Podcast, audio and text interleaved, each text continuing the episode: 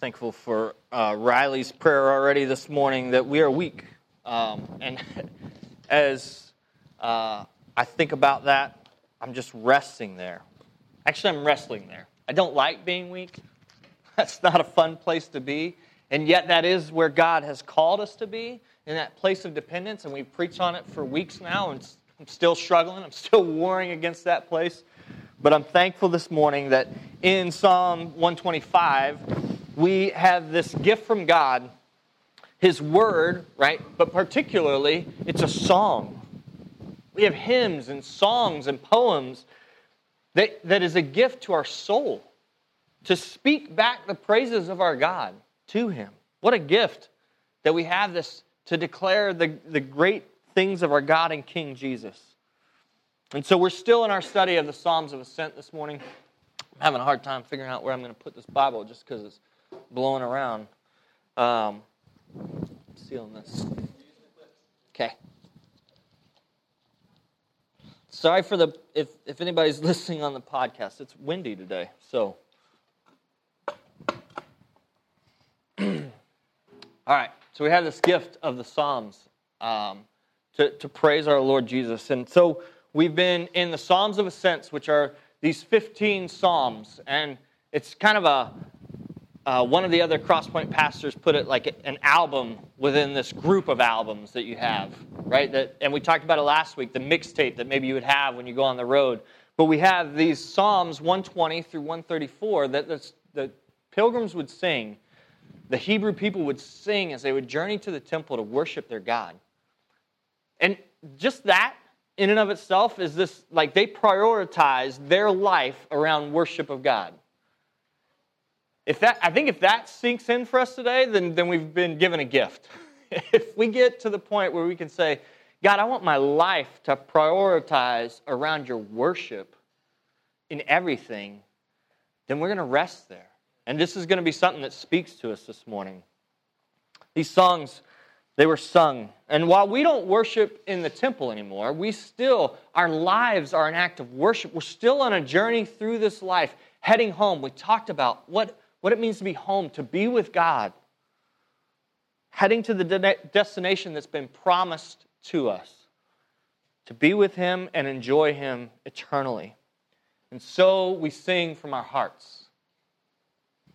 And this morning's song, Psalm 125, is one that speaks to our soul, telling us of the surety, the protection, the confidence that we have in our King. So let's pray that God would open our minds, but even more so that He would open our hearts this morning and would hear His good news. Lord, we just thank you. We thank you that we've already prayed, we've already sung, Lord, and we've seen in your word.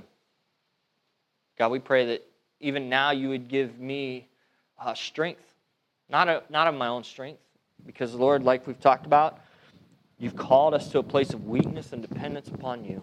But, Lord, I pray that you would show yourself strong, show yourself faithful, show yourself mighty to save today. God, use your word. May we see in your word a glimpse of who you are today. In your name we pray. Amen.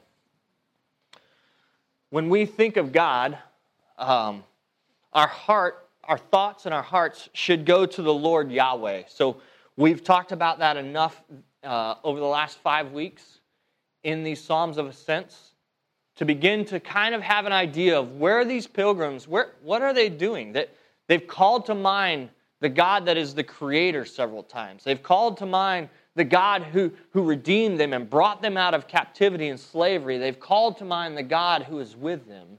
And so, even as we begin to think about who God is, we begin to think about the Lord Yahweh.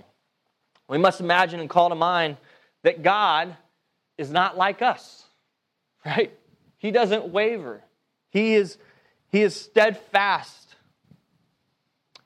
He's more than we can imagine. He's greater than we can imagine. He's more immense than we can imagine. I'm so thankful for our time over the summer where we really got into kind of the attributes of God. We had a series on the attributes of God, and, and getting a chance to teach some of those, I, I had to dig in and I had to start thinking about what is it about who God is and, and learning some big words like communicable and incommunicable and, and uh, sovereignty and who God is and that He doesn't change, right?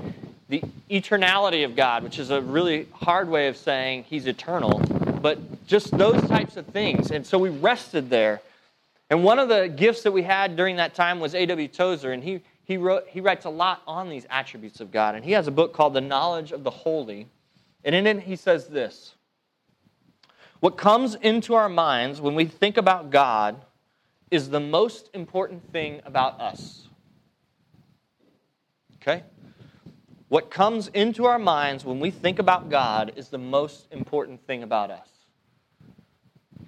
That, that's beautiful. We, it puts us in a place where we are under, right? Our thoughts about ourselves are under our thoughts about God. So, what we want to do today is ask what comes to the psalmist's mind when he thinks about God. And we see it right there in verse 1 of Psalm 125.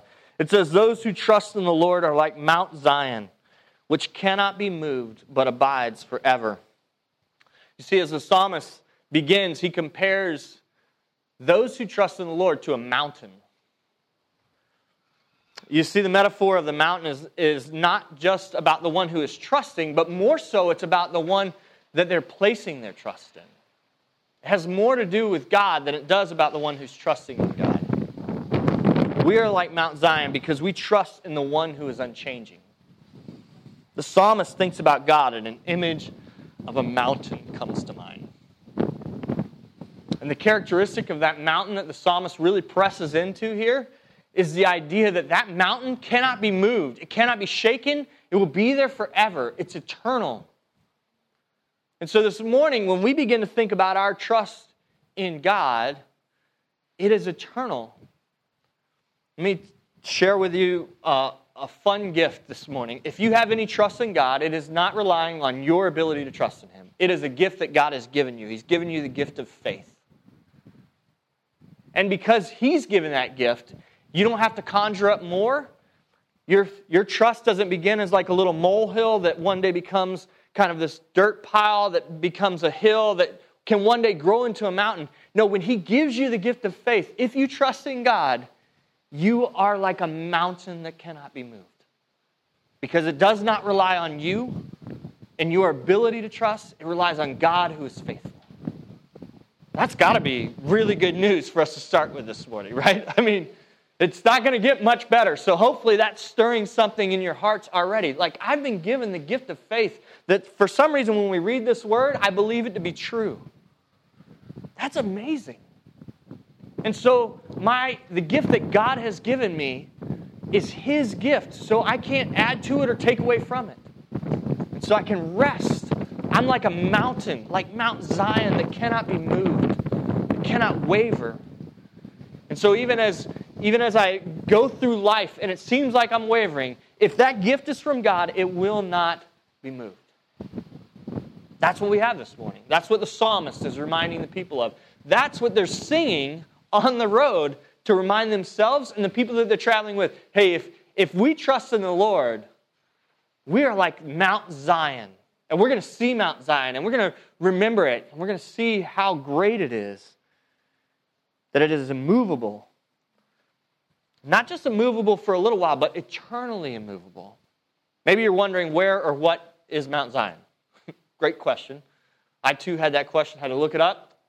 But Mount Zion is is a Zion that's on the outskirts of Jerusalem. So literally, it's a mountain. Um, but it also has a, a figurative place in the story. Mount Zion is mentioned in, in some other Psalms. In Psalm 48, 1 through 3, the psalmist says, Great is the Lord and greatly to be praised in the city of our God, his holy mountain. Beautiful in elevation is the joy of all the earth. Mount Zion in the far north the city of the great king. Within her citadels, God has made himself known as a fortress. So that's where we see Mount Zion, other places in the Psalms, but it's also in the New Testament. The author of Hebrews writes this in Hebrews 12 22 through 24. He says, But you have come to Mount Zion and to the city of the living God, the heavenly Jerusalem, and to innumerable angels in festal gathering, and to the assembly of the firstborn who are enrolled in heaven and to God, the judge of all, and to the spirits of the righteous made perfect, and to Jesus, the mediator of a new covenant, and to the sprinkled blood that speaks a better word than the blood of Abel. So Mount Zion is both a physical location and a symbolic place. It's a literal mountain on the outskirts of Jerusalem, and it represents a lasting and enduring Jerusalem and dwelling place of God. Here, he abides forever. Because he is the one who, because he's with us who trust in him, we have an eternal security and an enduring hope. So that's the, that's the first gift that we have in this psalm this morning. The second gift is in verse 2, and it's the, the author continues and he says, As the mountains surround Jerusalem, so the Lord surrounds his people from this time forth and forevermore. So not only are we, are we this mountain, but then we're surrounded by the mountains. And, and so um, Mount Zion is just on the outskirts, and we talked about this, and we've talked about a little bit of the topography of, of Jerusalem little, as we've gone through this series, but the idea that the, the travelers would have to ascend, right? Psalms of ascents. So they're going up. They're going up to Jerusalem, and then they would have to go up to the temple. And so it's always this going up. But really, Jerusalem is not the high point of that place, of that area. There are other mountains around Jerusalem, and these mountains are taller than Jerusalem.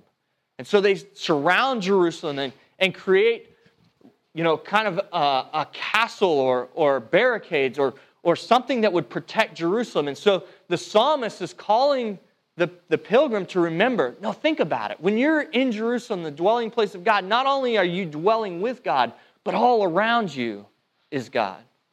Psalm 139 is, is just this beautiful psalm, but in it, there's verse 5, it says, You hem me in behind and before, and lay your hand upon me. If he hems us in behind and before, there's no other place around us, and his hand is upon us, that means we are surrounded by the God who is strong, who is mighty to save, who defends his people. And, and if he's called his people and he's made you a people, he's going to defend you. That's the God that we have, the God that we trust in. There's a protection that's both an internal because we're grounded in, in God. We are like a Mount Zion that cannot be moved. And there's an external. We're surrounded by the Lord of hosts. It makes me think of the Old Testament scripture where God opens one of the prophets' eyes, the prophets declaring to the people that, no, we have this whole host of heaven. And he looks around and he can't see anybody. And suddenly God opens his eyes and he sees all the angels around him. He's like, whoa, that's serious. And I should have looked that up so that I'm actually reading it to you, but I didn't. So you'll have to find it later. But it's this beautiful passage in the Bible, right, where God opens, his eye, opens the eyes of someone so that he can see that literally he is surrounded by the Lord of hosts. You know, and all of that, we, we say, that's great, Joel. But I don't know if you've looked around, but I'm not experiencing that in my day to day life.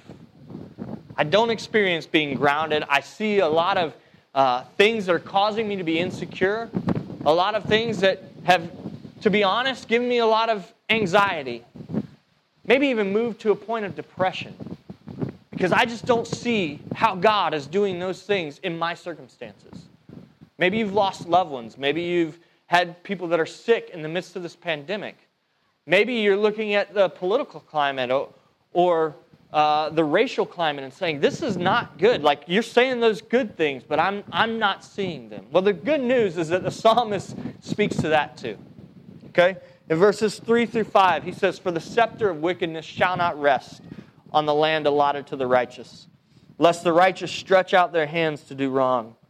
Do good, O Lord, to those who are good, and to those who are upright in their hearts. But those who turn aside to their crooked ways, the Lord will lead away with evildoers. So, yes, we look around and we see brokenness. We see heartache. We see sickness. We see people dying. We see people, maybe even that we prayed for, that they would know Christ, die without knowing Christ. And, and then we ask the question how, how is God, how are we like Mount Zion? How are we not, where's the protection that he's talking about?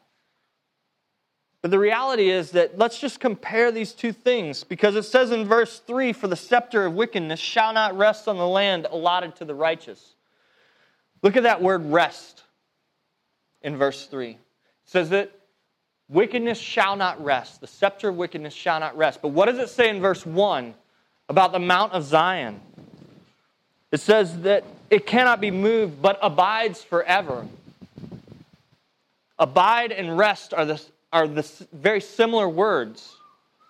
Okay? One is going to last, one is going to be here forever, and one is a temporary moment. So when we look around and we see the scepter of wickedness and all of it, what it's doing, and we're like, God, where are you? We need to remember that the promise of God says that the scepter of wickedness shall not rest on the land allotted for the righteous, lest the righteous stretch out their hands to do wrong. This is the, this is the promise that we have is that eternally we will be like Mount Zion. Even though when we look out, and we see right now wickedness, it will not last.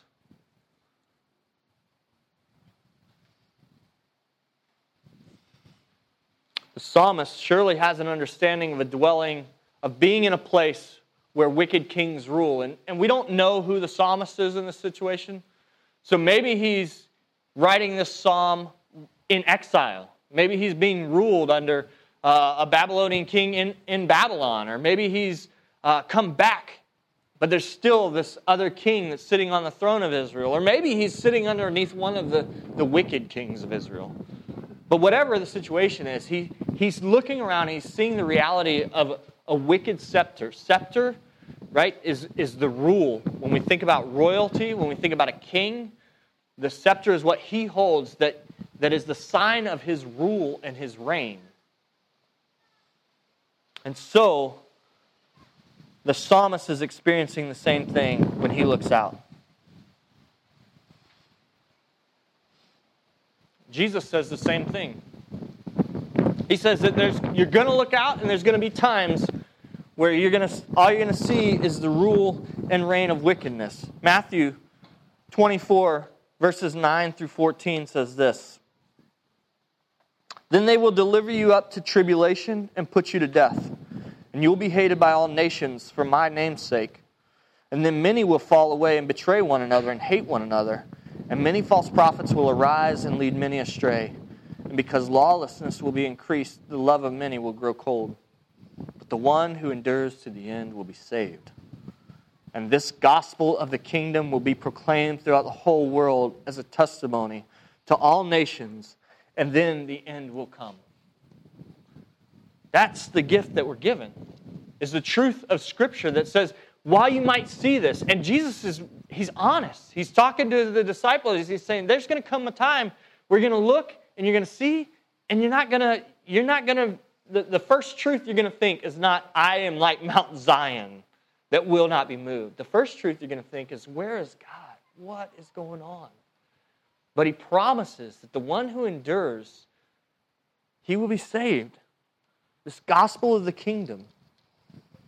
The idea that Mount Zion is forever is picked up in Revelation 14, where it talks about Mount Zion.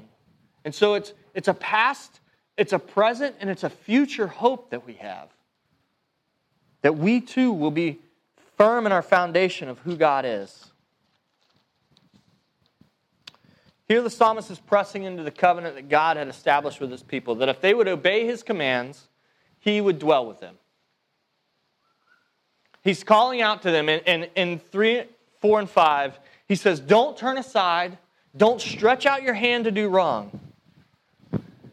And yet we have, right? Yet we have. We've already talked about it. We said, Man, I am a man of unclean lips, and I dwell amongst a people of unclean lips. And I've, I've stretched out my hand to do wickedness and wrong. But the beauty of it is, that, that God did not leave us in that place. That even though the people of God, along with all of humanity, have sinned and chased after our own glory, our own satisfaction, our own safety outside of God, and we should be led away with these evildoers that it's talking about in verse 5. That's, that's what we have earned in, our, in and of ourselves. But God did not leave us in that place. But God. The psalm leads into prayer in verse 4 and a crying out that God would do good to his people. And this is the eternal prayer of God's people that God would do good to us. And I have good news today. God has done great to us. God has done good in the person of Jesus. What's God's answer to the cry? God in the person of Jesus has come. And this is what the psalmist is looking forward to. He's looking forward to when the Savior would come. God, do good to your people. Jesus walked in goodness, he was upright in heart. He lived a perfect life of obedience. He alone was good. And what did that perfect man do? He laid down his life for rebellious and wayward people, people who, in the midst of their raising their hand in anger and in rebellion, he laid down his life for those people to reconcile us to a holy God. He was the atonement. He paid the price of death that was earned by our sin. He paid it. And He gave us His righteousness. So now, when we cry out, God, do good to your people, we can stand there and we can say, I'm one of those good people because of what Christ has done. Not because I, I haven't raised my hand or because I haven't done these evil things. No, I can raise my hand and say, I'm one of those good people. God, do good to me because of what your Son has done, what He's purchased for me on my behalf. And so now, if we are in Christ, we are good, right? We are upright in heart. All these things that in verse 4 it says, Do good, O Lord, to those who are good and to those who are upright in heart. On our record is Christ's perfect obedience, his perfect righteousness. And so the promise of safety, protection, and lasting endurance is ours in Christ.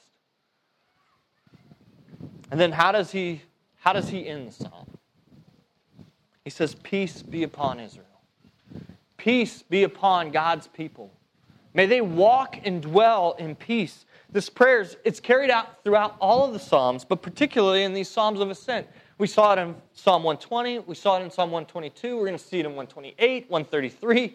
The, the cry of God's people is for peace and rest in the midst of circumstances where they look around and all they see is the scepter of wickedness, that they would trust, that they would be like Mount Zion, that they would trust in that. And so today, if we have any faith at all, we've already talked about that. It's a big faith because it's based on who God is, not on our conjuring it up, not on our, uh, even, even our obedience doesn't create more faith. God has given us everything that we need in who He is. And so we rest there. If we have any faith at all, then our faith is unshakable and rooted to the anchor of our souls. We can rest and abide because we have a God who is immovable. This week, um, I'm trying not to bring my own situation to you, but, but the reality is that I am struggling with abiding and resting in who God is. And yet I see it in this passage. It says that we will abide forever, we will rest. The wickedness will not rest, it's, it's a temporary thing, but the rest that we have in Christ is forever. And it's really important, this abiding peace. When we think about Jesus' last day with his disciples, we remember him calling them to abide in him. I want to take you to John chapter 15. I'm just going to read this as we as we close here. But Psalm or John 15 verses 4 through 11 says this. Abide in me. This is Jesus, so I don't want to lose the context of this. This is Jesus on his last days with his disciples. He knows he's going to the cross. And so he's he's speaking to these men that he's spent 3 years with that he's invested everything in. He's hoping that these he knows, right? But the hope is also that these 12 dudes are going to go out and they're going to remember what he's saying to them, and that's what they're going to share with the world. So, what does he say to them? What does he say on this last night together? This is it Abide in me, and I in you. As a branch cannot bear fruit by itself unless it abides in the vine, neither can you unless you abide in me. I am the vine, you are the branches. Whoever abides in me and I in him, he it is that bears much fruit, for apart from me you can do nothing. If anyone does not abide in me, he is thrown away like a branch and withers, and the branches are gathered, thrown into the fire, and burned. If you abide in me and my words abide in you, ask whatever you wish and it will be done for you. By this my Father is glorified, that you bear much fruit and so prove to be my disciples. As the Father has loved me, so I have loved you. Abide in my love. If you keep my commandments, you will abide in my love, just as I have kept my Father's commandments and abide in his love. These things I have spoken to you, that my joy may be in you, and that your joy may be full. Amen. See, Jesus ties it all back together. Just as the psalmist calls the people to walk according to the commands of God, so Jesus says that if we keep his commandments, we abide in his love. I pray that uh, today there will be there will be in our hearts a rest and an abiding. That that will be our default position this week. Can we cry out for that together? God, may we rest in you. May that be where we default to. Right? And that's going to take some change because that's not where we rest. That's not where our hearts and minds go. But our prayer also is Lord, will you surround me with your church so that when I don't trust that, that there would be somebody that would come along and point me to that truth again? Even if they're not believing it, we together can go to the cross and say, God, will you help us as your people to believe in who you are? May our trust be like Mount Zion. Will it not be moved? God, will you do this thing? And we can pray that prayer with confidence because He's already promised it. Amen? Man, that's good news today. Let's pray. God, we thank you, Lord, for the work of your Son, Jesus. God, we thank you that uh, in his time with his disciples, Lord, he would take this and he would say, Abide in me. Abide in me. Rest in me. God, just as your uh, Mount Zion abides, it's forever. It's a, it's a forever rest cannot be moved, cannot be shaken. God, will you work that in us as a people? Not so that we could look really good, because more than likely that's going to look like a lot of weakness, a lot of crying out, a lot of dependency, a lot of warring and saying, I'm just not, I'm having a hard time not seeing the scepter of wickedness that's reigning over this land. Lord, but may we together as a people encourage one another and say, no, but the truth is in God's word. And it says that we are like Mount Zion, which cannot be moved. And not only that, but we have the Lord around us, protecting us. He's like the mountains around Jerusalem. God, but most of all, we have Jesus, the one who has come and has done good on our behalf. God, may, may that be where we rest and dwell this week. We love you and praise you in your name. Amen.